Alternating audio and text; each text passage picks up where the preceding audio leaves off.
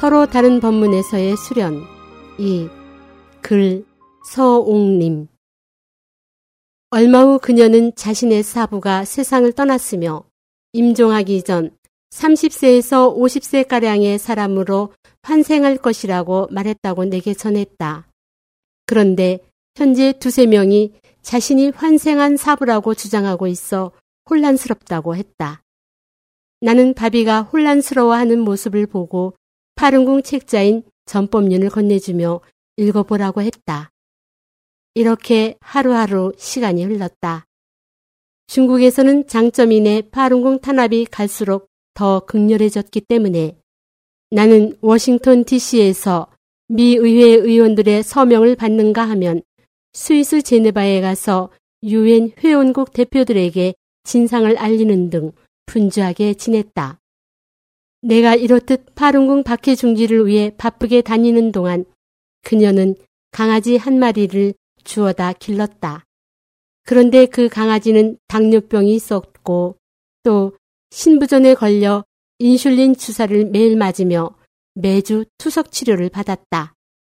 그녀는 동물병원에 다니는 것이 일과처럼 되었다. 나는 그녀에게 생명은 윤회하는 것이며 그렇게 많은 치료비를 부담해가며 강아지의 생명을 억지로 연장한다면 그 강아지의 다음 윤회를 방해하는 것이다. 오히려 원망을 들을지 모르니 너무 집착하지 말라고 농담 반, 진담 반으로 말해 주었다. 결국 바비의 강아지는 세상을 떠났고 그녀는 몇 날 며칠을 슬퍼했다. 바비는 강아지 치료비로 자신의 저축을 거의 날려버렸다. 소도 수련법문에서는 이런 몸 밖의 물건에 대해 명확한 이치를 설명해 주지 않는다. 어느 날 나의 휴대폰에 문자가 떴다. 바비가 심장 발작으로 응급실에 실려갔습니다. 나는 즉시 바비가 입원한 병원으로 달려갔다. 바비가 위험한 고비를 넘기고 의식을 찾은 후 우리는 대화를 나누었다. 당신이 보기에 나는 수련하지 않는 사람과 차이점이 있나요? 그녀가 물었다.